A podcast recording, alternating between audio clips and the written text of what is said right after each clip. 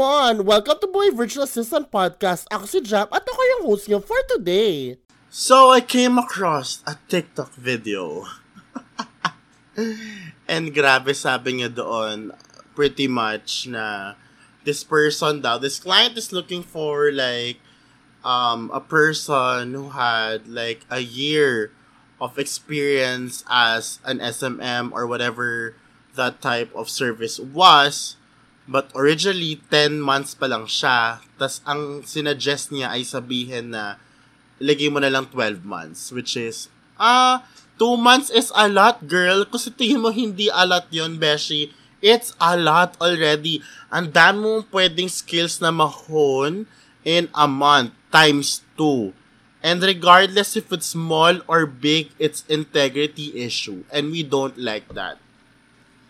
And when I raised this, I've heard so many stories in the comment section. Sabi na parang, oh my gosh, it alarmed me na people actually fake their credentials or fake their resume just for them to be qualified to get a client.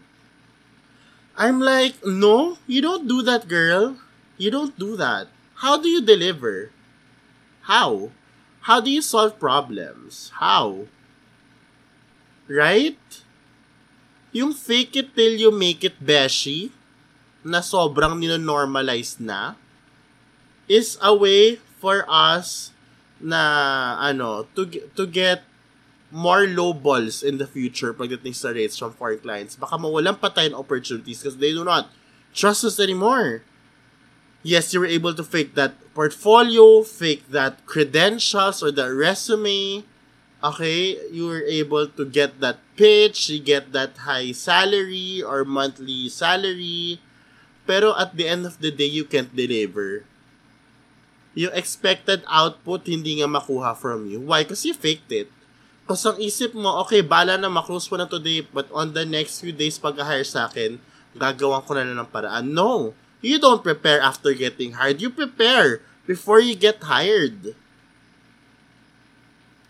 That's so bad. What kind of thinking that is? Sobra naman kayo sa diskarte. That's really bad, and I just wanna rant now because it's so annoying. It's unfair sa mga nagpe-prepare na VAs or freelancers. It's unfair sa mga nalolokong yung kliyente. And at the end of the day, nalilabel ang mga buong Pinoy freelancers. Damay kaming mga hindi nagaganyan. It's so sad. And sometimes it's okay to be honest. Baka naman may isang qualification doon na hindi lang pasok sa'yo. And you can be honest, hey, you know what? I was able to hit all those requirements except for this. Because at this point, I'm only this, but I'm willing to learn, and I just want to be honest with you, and I really want to serve you.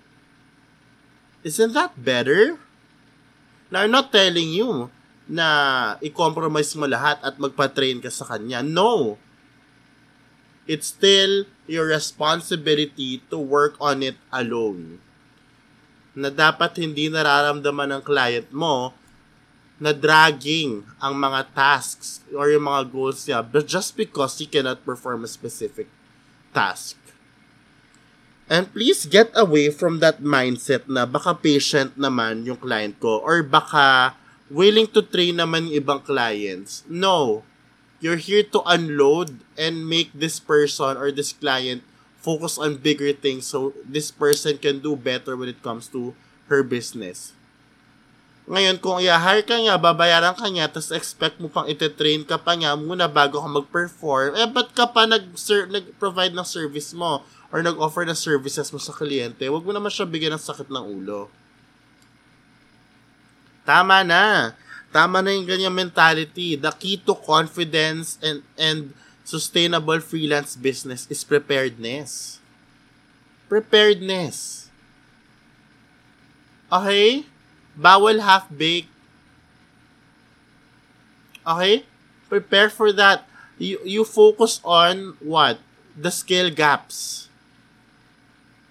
Ano yung mga skills? Identify mo. Research ka. Ano yung mga skills na kaya ko na at hindi ko pa kaya based on the standard? Yung mga hindi mo kaya, work on those weaknesses.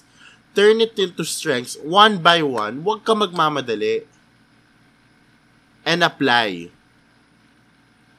Pag you have all the exposures that you need already, then you apply with all confidence. And serve them with all confidence as well. Yun lang po ang gusto kong sabihin sa podcast na ito. Medyo barda podcast, pero I hope you guys understand where I'm coming from. I just want to protect you as my listener and the Filipino freelancers na talagang nag-i-invest ng oras at pera para makapag-serve sa clients sila better. Tas nasisira lang ng dahil sa mga ganun taong may integrity issues. That's it for me for today. Sana nagiging habit niya na itong Monday, Wednesday, Fridays, 11 AM na podcast natin, no? And please, you know, expect for more. Hindi tayo titigil. Okay? Thank you once again. Follow me. Rate me 5 stars if you're happy with this. And I'll see you guys on the next episode. Bye!